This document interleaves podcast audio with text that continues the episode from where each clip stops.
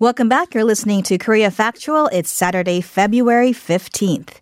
The Korean government recently faced backlash from pet owners after announcing that it is considering a pet tax, a tax imposed on those who possess companion animals. The government explained that the measure would be introduced in an effort to improve animal welfare, including curbing abuse and protecting abandoned pets. So in today's For Your Information, we take a look at how other countries are dealing with the same issue of companion animal welfare. So for this, we invite Doctor Anne Toohey, Scientific Coordinator at Brenda Stafford Center on Aging at the University of Calgary in Canada. Good morning, Doctor Toohey. Good morning.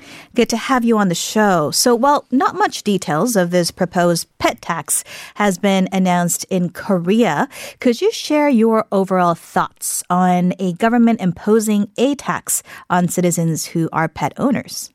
Sure. I think, to be honest, I think that uh, the word tax is a bit of an unfortunate label.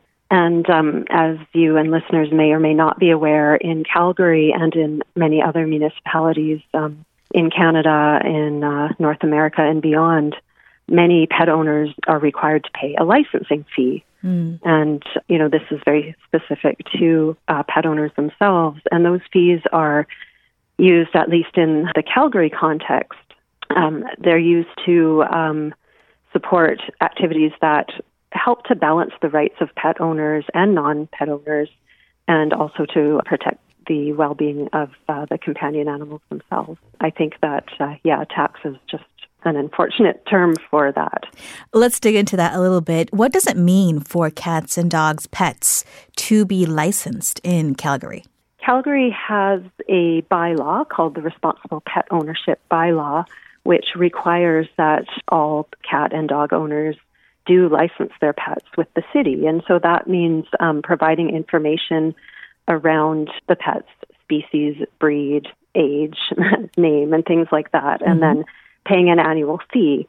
And uh, the fee isn't terribly high. I think it's in the range of about forty dollars per year for a neutered or spayed dog, and it's a little bit under twenty dollars a year for a neutered or spayed cat. And then there are slightly different fees depending on whether the dog or cat is not neutered. And then um, there are, yeah, just a range of fees. But uh, and then the license fees cover a number of different services that the city offers. And those are things like, well, in particular, I think one of the biggest reasons for licensing a pet is in case that pet does get lost. And so um, all of the fees from the licensing help to reunite cat and dog owners. But they do more than that. The city, the municipality also runs a shelter that takes care of pets.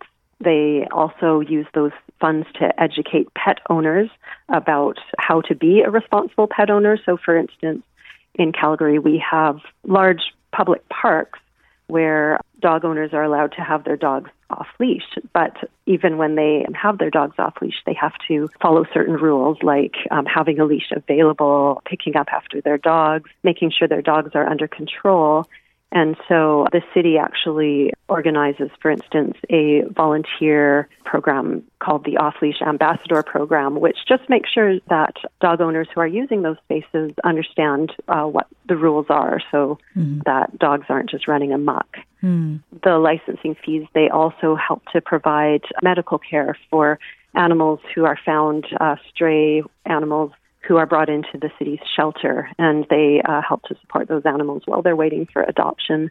Mm. Um, and as well, uh, those licensing fees go towards defraying the costs of uh, low-cost or no-cost spay and neuter program that the city offers to um, lower-income pet owners who are eligible. So the licensing fees really do cover a lot of different things that uh, support pet owners, but they also keep public spaces safer for non-pet owners, and they uh, help to maintain the well-being of those companion animals as well. Mm. And on the the city's website, it in fact is quite clear that it is only the licensing fees that go into these services. Uh, none of the other taxes collected at the municipal level uh, support these pet-specific fees. Hmm. I'm curious how long this program has been in place, and also would you say it's a pretty effective system? Do most pet owners pay the license fee and, and follow the system? Yeah, I think that's a, a really good question. And interestingly enough, um, and again, I'm just going to make estimates. Uh, I don't know what the latest figures are, but uh, compliance with li- licensing dogs is quite high in the city. Um, I believe it's around ninety percent of dog owners do register their dogs. It's much lower for cats. It's somewhere around fifty percent. And I think uh, some of that can be accounted for because Calgary, I don't know how common it is, but they do have a cat, what we call the cat bylaw, where uh, cats are not allowed to wander. So a lot of cat owners in Calgary keep their dog or their cats indoors. And so I think that there's a sense that um, it's not as likely that those cats will wander or get lost. And so I do think compliance is just naturally lower with cats. Mm. But uh, with the dogs, dog owners in Calgary, it's very, very high. And the other interesting thing about the licensing program is it gives the, the city statistics about these two different populations. They know both the uh, socioeconomic and the uh, geographic distribution of different pets across the city. Mm-hmm. In terms of how long the licensing program has been uh, in place, I actually can't answer that. I'm I'm not sure how long uh, it's been in place. There was a um, the current Responsible Pet Ownership Bylaw was, I believe it was implemented in two thousand five, but prior to that, um, I do believe there was a licensing program. I don't really know much about the history of it. Sure, though. It just sounds like a well-developed program, and certainly pet abandonment is one of the issues that is a big one here in South yeah. Korea, and I think um, mm-hmm. that's probably one of the reasons why the Korean government is considering this pet tax. They say that uh, the funds will be used to build and operate shelters for abandoned animals and other professional uh, facilities to protect them. Um, but I guess the debate could also be, should these com- funds come from a local government structure or the central government structure? What are your thoughts on that, if any? Hmm, that's kind of an interesting question. Um, I have I have some thoughts around maybe somewhat related to, to answering that question. Um, I guess the funds for um, for sheltering and, and for trying to um, I guess, uh, ameliorate the problems around uh, animal abandonment are very important, um, having those shelters. Um, but I think that they're only a part of the picture because I think it's really prudent for governments to also look at why animals are being abandoned. Mm. Because, for instance, in our setting, if you start looking at understanding why pets are abandoned or relinquished into shelters, there are a variety of reasons. And so it's not just, you know, an owner gets tired of, of having their pet and gives it up.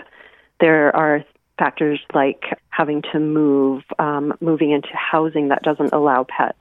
Of course, there are factors around uh, pet behavior, but also um, pet illness or mm-hmm. moving. And so you know, there are other types of policy, and I'm I'm not familiar with the South Korean structures of government, but, you know, things like having um, adequate amounts of rental housing where uh, pets are allowed without, you know, different types of pet restrictions, such as large dogs. Yep. Things like having programs that help people to um, afford veterinary care.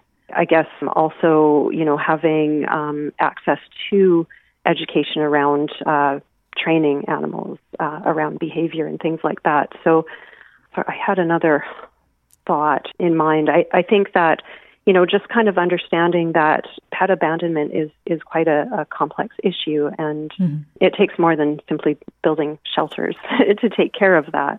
And so, you know, involving different, you know, conversations at different policy levels can also help to address Many uh, things. address that problem. Yeah. Sure. Thank you so much for uh, the things Uh, from Canada, Calgary's experience that we can consider as we also forge forward with a pet welfare system of sorts here in South Korea. Certainly many, about half of South Koreans are city dwellers, so we do live in high-rise apartments, which can be quite limiting uh, when it comes to caring for pets. So yeah, Doctor Toohey, thank you so much for your time today. Thank you very much. That was Doctor Anne Toohey. She's the scientific coordinator at Brenda Stafford Center on Aging at the University of Calgary. Now, if you have any opinions of your own on the topic of abandoned pets, pet tax, uh, let us know. Send us an email at koreafactual at gmail dot com. You can also leave us a comment on our Instagram account at Korea Factual. Coming up next is The Continuum, where we try to understand current events by looking to the past. We'll be right back after this.